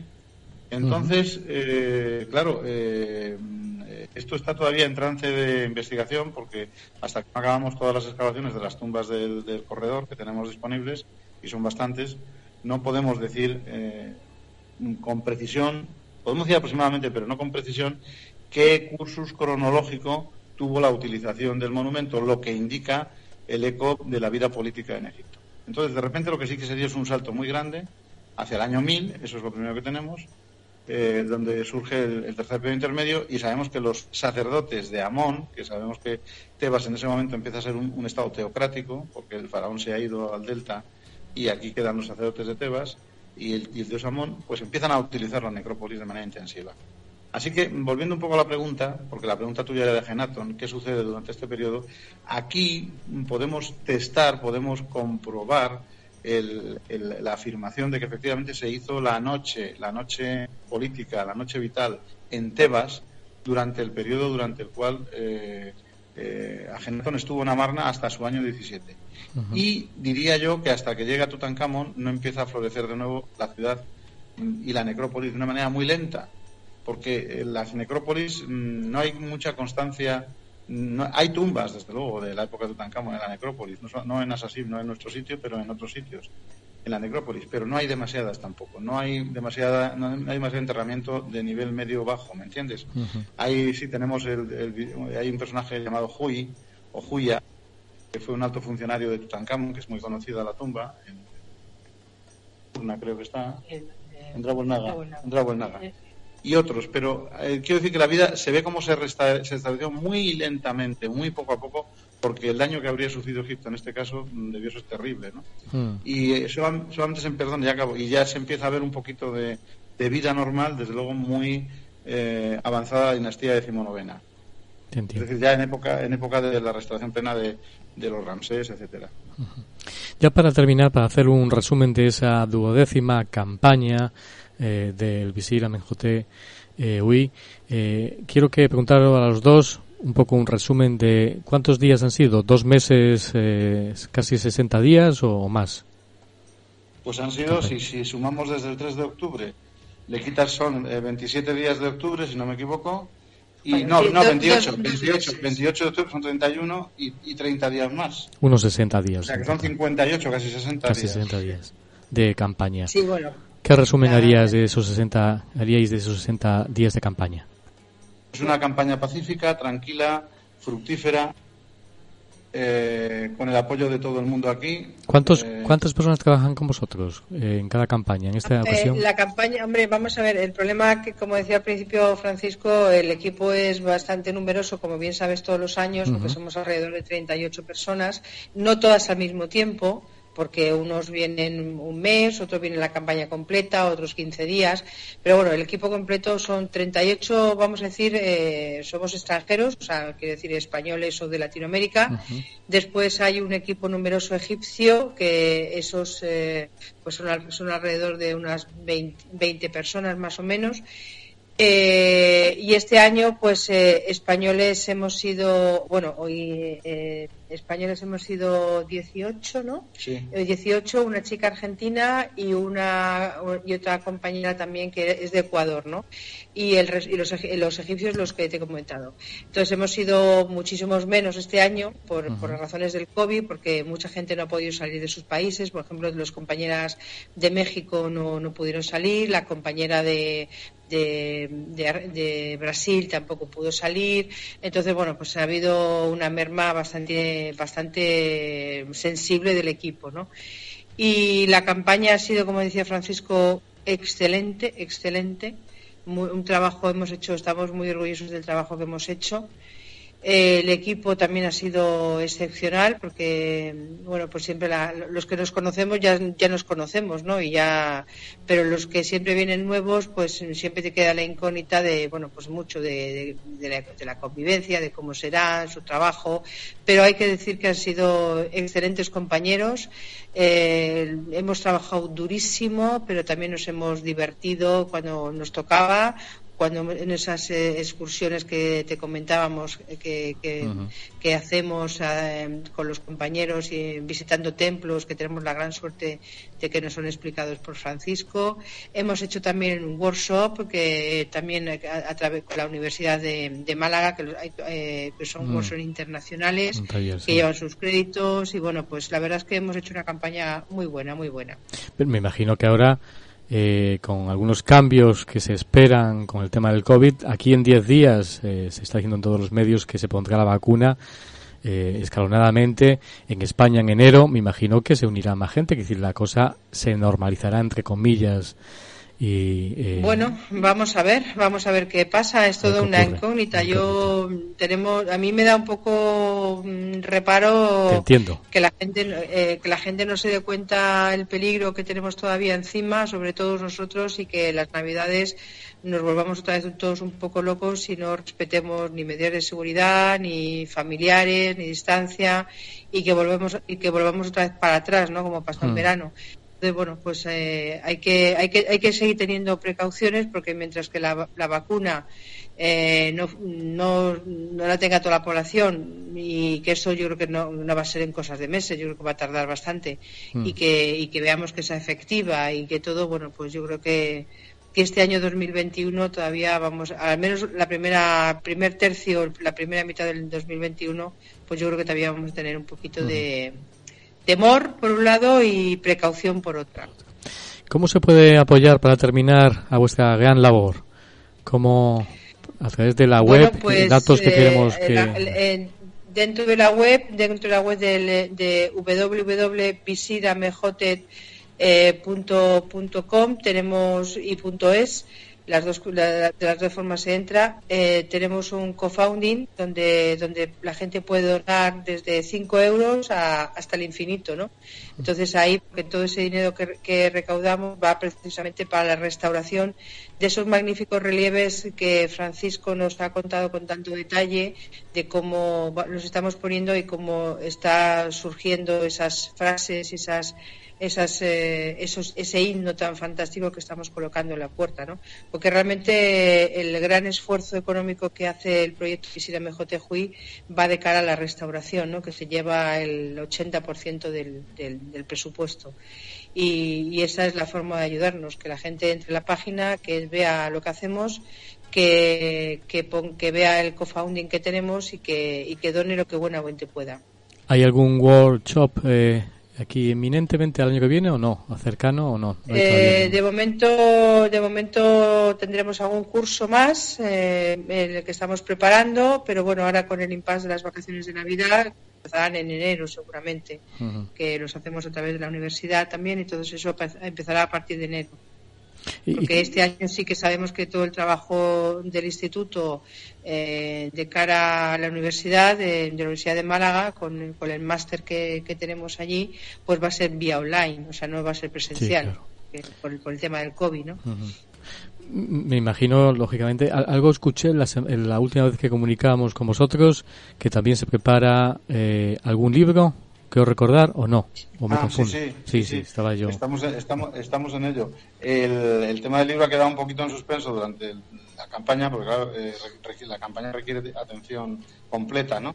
Pero inmediatamente, en cuanto que volvamos a Madrid en unos días, pues, pues restauraremos el, el, el camino del, del libro porque es algo que queremos que salga porque eh, bueno, yo creo que hay cosas muy interesantes en él que se van a comunicar respecto al periodo de, del visir, eh, específicamente, porque va sobre Amenhotep III y el reinado de Amenhotep IV, ambos, Agenatón. Entonces, eh, como hemos descubierto muchas cosas que pueden variar de alguna manera sensible la, investigación de este periodo tan, tan, tan tratado por muchos autores, pues se convierte en una tarea prioritaria. Tenemos que acabarlo sí o sí, porque hay que saber hay que saber ya poner el libro en la calle rápidamente para que la pueda, se pueda conectar con ello. Yo creo que a pesar del COVID, el 2021 va a ser un año especial. Eh, me imagino pues que vosotros lo vais a vivir también, seguro. Seguro. Y más, espero que nos deis muchas, muchas, muchas sorpresas. Esas excavaciones seguramente nos darán muchas pistas, muchas cosas eh, mágicas y misteriosas que seguramente nos va a dar eh, el visir a Mejote. Uy. Pues Así será. Os agradezco enormemente este viaje, eh, de nuevo esta conexión que hemos hecho a Luxor, a West Bank, con Teresa Bedman y Francisco Martín Valentín, directores del Instituto de Antiguo Egipto y directores de la excavación Visir Amenhotep. Ha sido todo un placer. Igualmente, Julio. Igualmente, Julio. Que pases buenas Navidades. Igualmente os deseo. Y sobre todo, creo que vais a estar allí en Egipto y va a ser, me imagino que será mágico vivir. Yo he vivido un año, he vivido las Navidades en Egipto y es completamente mágico. Idílicas. No sé si como los mil y una noches, pero es muy especial. Bueno, pasaremos mitad aquí y mitad en casa, ¿sabes? Bueno, pues nada, os felicito. Felicidades y eh, un fuerte abrazo. Un fuerte abrazo. Venga, muchas gracias. Un saludo. Adiós, adiós.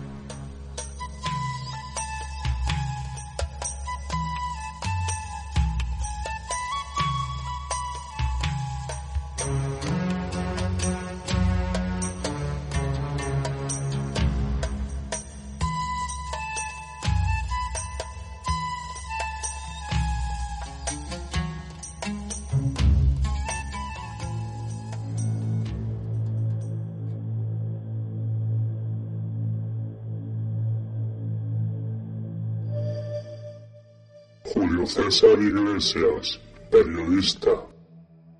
Y entonces nos encontramos con lo siguiente.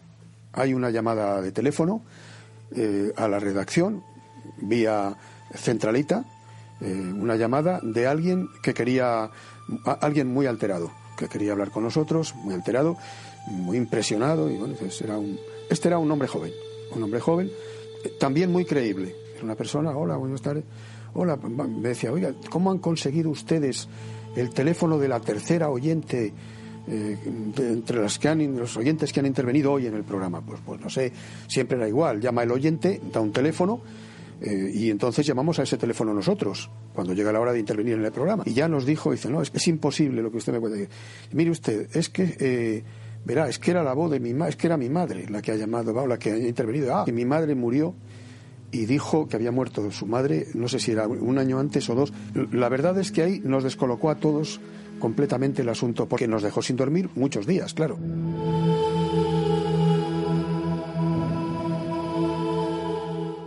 Si quieres conocer las experiencias paranormales y ufológicas de grandes profesionales del arte, la comunicación y la ciencia, contados en primera persona por ellos mismos, desde Iñaki Gabilondo, Paulo Coelho, Chicho Ibáñez Serrador, Antonio Gala, David Copperfield, Julio César Iglesias y así 45 testimonios sorprendentes.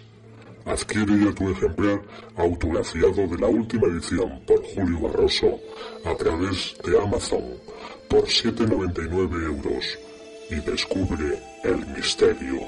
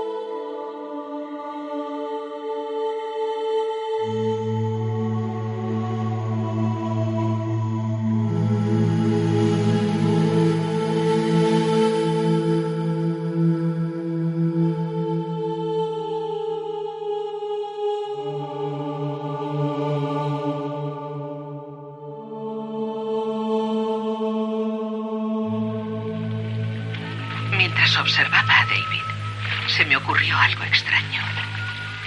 Estaba realmente allí. Era posible que su alma hubiera salido de su cuerpo. Me acordé de algo que me dijo Peter Sellers cuando trabajábamos juntos. Peter y yo estábamos haciendo Bienvenido Mr. Chance. Y yo sabía que era el plató donde había tenido el infarto que casi le mata. Ese día todo el mundo hacía bromas para disimular delante de Peter, ya que sabíamos que estaba asustado. Fue un paro cardíaco muy famoso, porque se le declaró clínicamente muerto durante un tiempo. Empezamos a hablar, y Peter me dijo que no estaba muerto, que había experimentado una experiencia fuera de su cuerpo. Dijo que sintió cómo se alejaba de su cuerpo y flotaba sobre él mismo. Me contó que veía cómo los médicos y enfermeras estaban intentando salvarle la vida. Dijo que fue una experiencia tan maravillosa que después de eso nunca había temido a la muerte y que los médicos se asombraron mucho cuando les contó lo que le había pasado. Pero dijeron que muchos pacientes habían experimentado ese mismo fenómeno.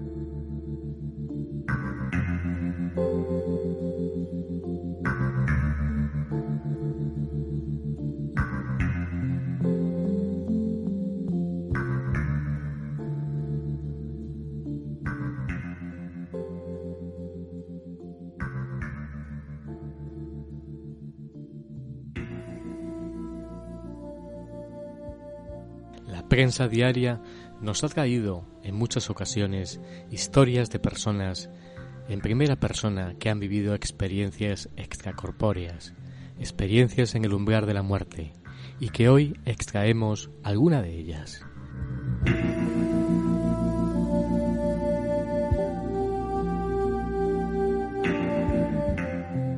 Experiencias extracorpóreas en el umbral de la muerte una sensación de que algo abandona el cuerpo, una muerte aparente, una supervivencia, un fenómeno de desdoblamiento. La niña italiana de 13 años, Beatriz Fuca, a quien un incurable cáncer de garganta había llevado al estado de coma. Después de una hora declarada oficialmente muerta, de repente abre los ojos y habla. Vengo de un sitio bellísimo, dice con voz cansada al sorprendido médico que había certificado su muerte. a continuación pregunta, ¿Dónde están papá y mamá? Diles que venga. Y después Beatriz cierra los ojos y vuelve a dormirse, esta vez para siempre. El caso citado no es único, no es un caso aislado. Nos permitimos entresacar dos aquel militar que mientras yacía en el suelo tuvo conciencia de existir como dos personas. Una de ellas estaba en el campo, quejándose y gritando de miedo, mientras agitaba desesperadamente. La otra frotaba en el aire a unos seis metros del suelo, y desde allí podía ver no sólo al otro yo en el suelo, sino también el seto, la carretera y el carro blindado envuelto en humo y llamas. El ser tendido en el suelo tenía plena conciencia de ser él quien aullaba de aquel modo horrible. El otro, el del aire, oía los gritos como procedentes de otra persona. Al fin, el cuerpo físico rodó hacia una cuneta, logró apagar las llamas, cedió el pánico y volvió a ser una sola persona. El otro caso lo trae recientemente una revista española, es el del realizador de televisión Carlos García Murgueza. Fue en julio de 1979. Sufrí dos amagos de infarto y un infarto. Pues bien, durante el segundo amago y a lo largo de un paro cardíaco de alrededor de 20 minutos, viví algo que recuerdo mejor que lo que estoy viviendo ahora mismo. Verás, me encontré flotando en medio de un negro absoluto. No noté ansiedad, pero sí me sentía perdido. Buscando dentro de la oscuridad, vi una luz pequeñita, un punto de luz. Poco a poco fui notando que el punto de luz se iba agrandando, hasta que descubrí que era yo el que, flotando, iba avanzando hacia él.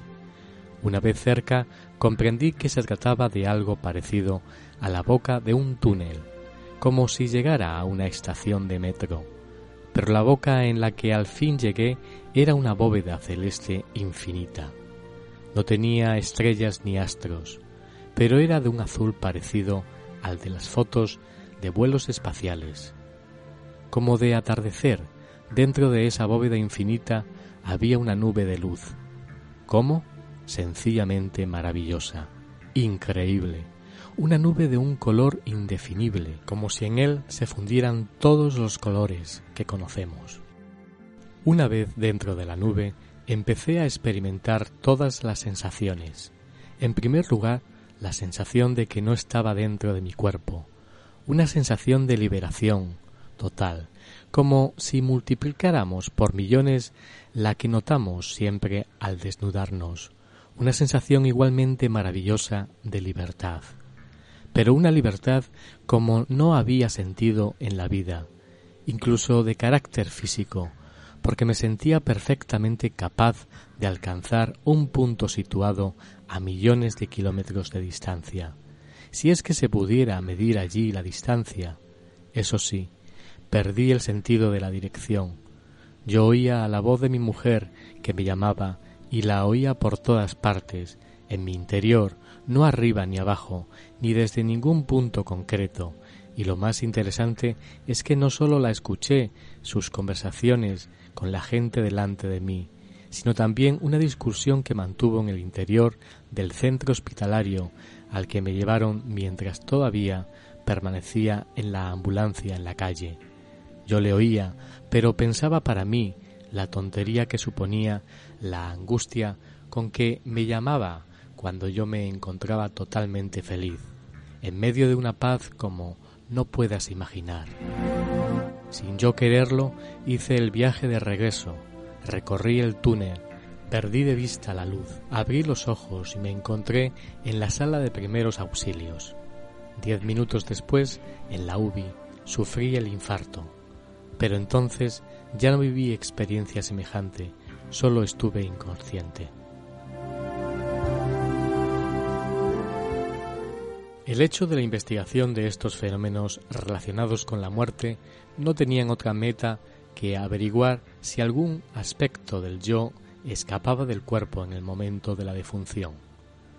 Había que observar por médicos y enfermeras a los moribundos, la llamada psicología del moribundo, para llegar a comprobar que se daban disociaciones del cuerpo y del espíritu, y además visiones anticipadas del otro mundo. Los intentos de explicación científica actuales se reducen a las aportaciones de los soviéticos, que sugieren que dentro del cuerpo hay un sistema de energía que forma el yo inseparable, al que denominan bioplasma o cuerpo de plasma biológico. Para muchos especialistas occidentales, la mente puede ser un tipo de energía. Cuando abandona el cuerpo, quizá lo haga utilizando esa energía como vehículo. Y ahora una serie larga de interrogaciones. ¿Será la experiencia extracorpórea un mecanismo psicológico para enfrentarse a la terrible perspectiva de dejar de existir? ¿Son experiencias puramente simbólicas o alucinatorias? Las experiencias extracorpóreas en trance de muerte pueden representar un intento de escapar de un cuerpo debilitado, maltrecho y perecedero.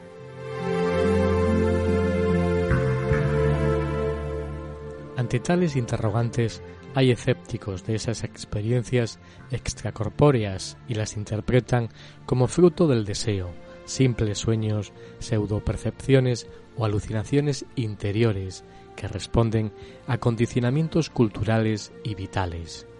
No faltan quienes se preguntan si será un fenómeno auténtico y la conciencia que aparentemente abandona el cuerpo puede ser un yo real capaz de funcionar con independencia de la masa de huesos, tejidos y células del cerebro que componen su soporte físico.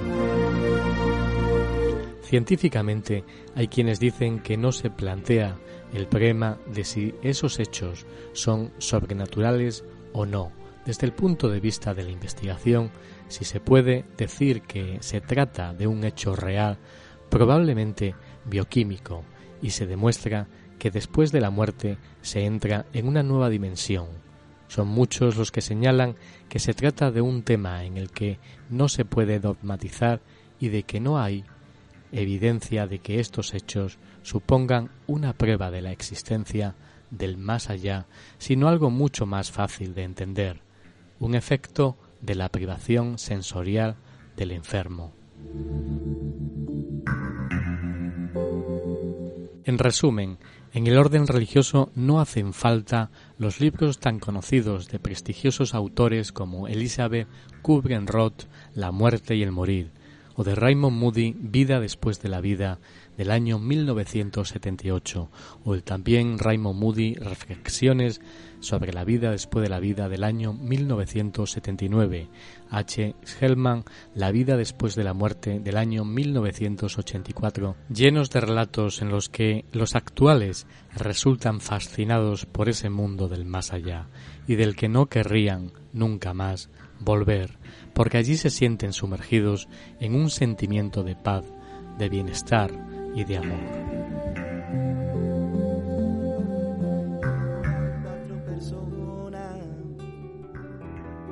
un alma se marchan, ya su gente la añora. Todos quisimos despedirnos cuando llegó la hora. La luz del misterio con Julio Barroso. Ahora queremos que sepas que aquí todo el mundo te echa de menos, que sepas que sabemos que estás allí en el cielo que sepas que algún día volveremos a vernos, ya solo habrá alegría, ya no habrá sufrimiento. Y para terminar en este viaje de radio, este viaje hacia la vida y la muerte, hacia el mundo mágico de Egipto, eh, vamos a dejar con una de esas historias mágicas, esos cuentos especiales. Uno de ellos, como este en esta ocasión, titulado Amigo mío. Es una historia muy especial, una, una historia que va más allá de la vida y la muerte y está narrada por una de las voces de la luz del misterio, por Vicente Rodríguez, y esta historia titulada Amigo mío. Su palabra. Desde entonces ya...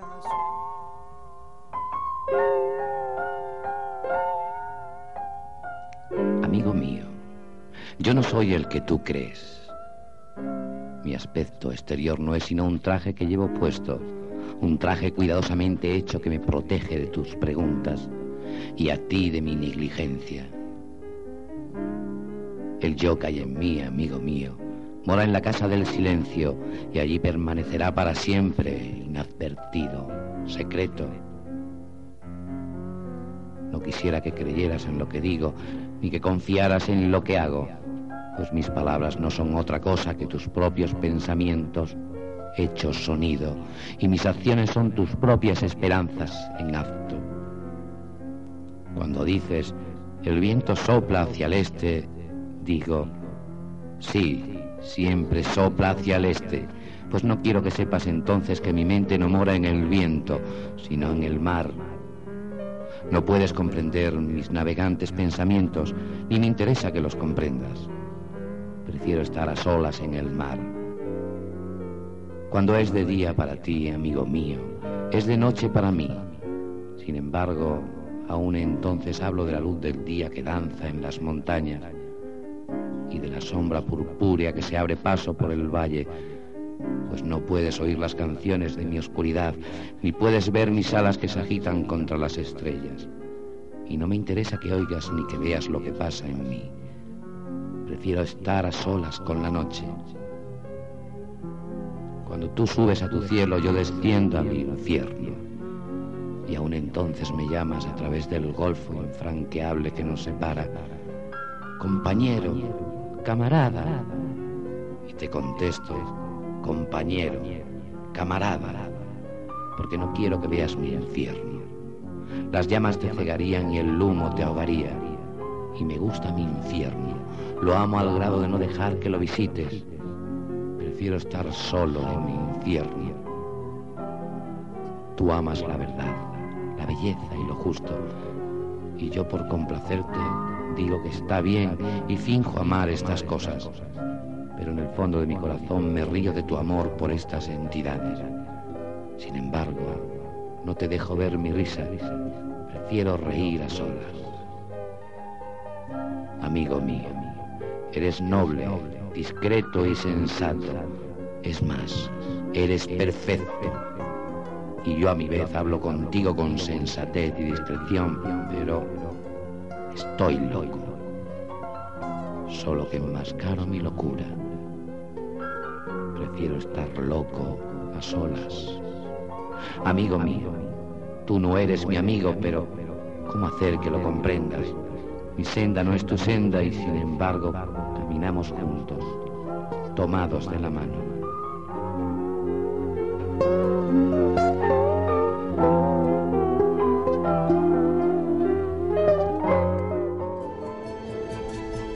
Dicen que hoy no es más rico quien más tiene, sino quien más momentos inolvidables vive. Momentos que solo pueden ser vividos en un país. Perú un país bendecido con la riqueza más valiosa de todas, una que se mide en índices de armonía con la naturaleza. Riqueza que se consigue al saborear una comida que también alimenta el alma. Cuando el sol se oculta en el horizonte, pero continúa brillando en tu corazón. Hoy Perú quiere invitarte a vivir la verdadera riqueza, esa que se guarda en el interior. Bienvenidos a Perú, el país más rico del mundo.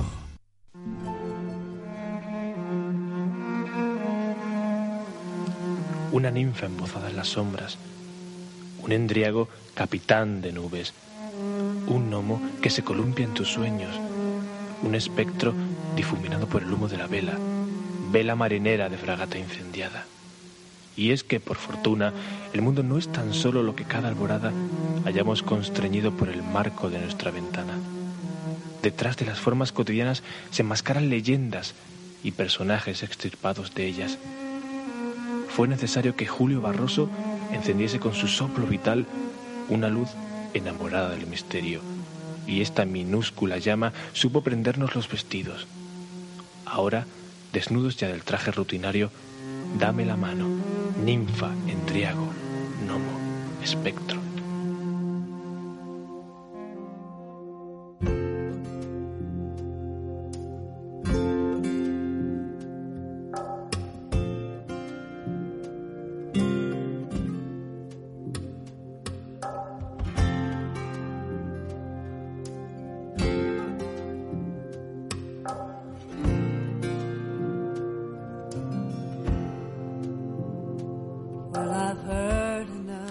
Termina esta cita mágica con lo desconocido. En esta ocasión nos ha llevado hacia el mundo desconocido, hacia el mundo de Egipto. Un viaje muy especial porque realmente nos tiene que mostrar y descubrir todavía muchas cuestiones absolutamente asombrosas el mundo de Egipto, este país milenario donde los haya.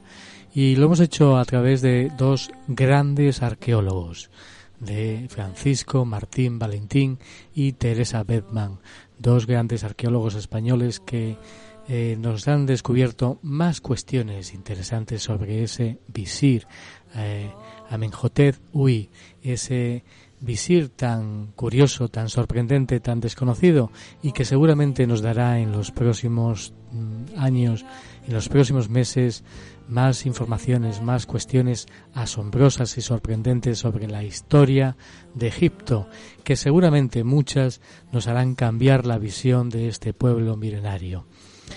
Ahí estaba, como digo, además del mundo de la muerte. El mundo de la muerte es otro tema que ha perseguido también a la civilización egipcia, eh, ha marcado mucho el paradigma egipcio, eh, ese libro de los muertos, ese viaje hacia la otra vida. Aquí vamos a continuar descubriendo estas cuestiones mágicas en los siguientes programas. Asombrosos temas que van a tener lugar aquí en la luz del misterio.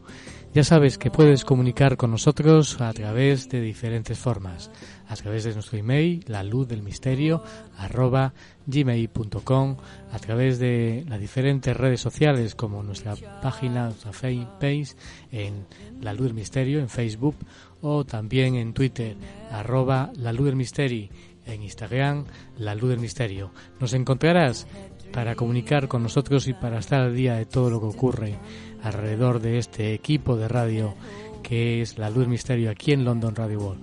Desde la City, desde el centro de Londres, te deseo lo mejor, que pases una mágica semana. Saludos.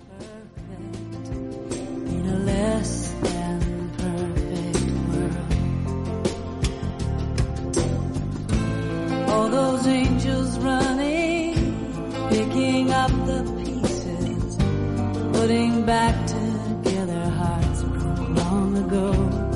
I know a good thing when I see it, and it's a bad thing to let go.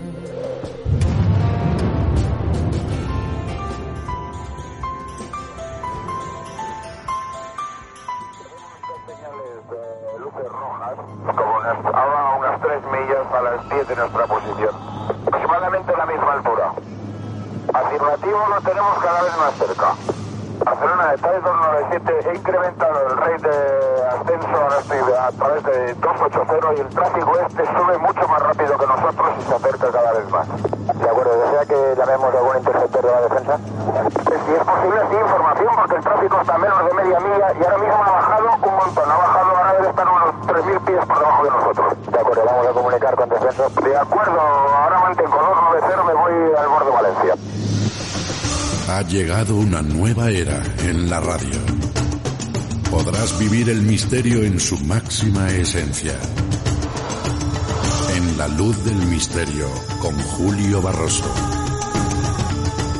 ¿Estás preparado?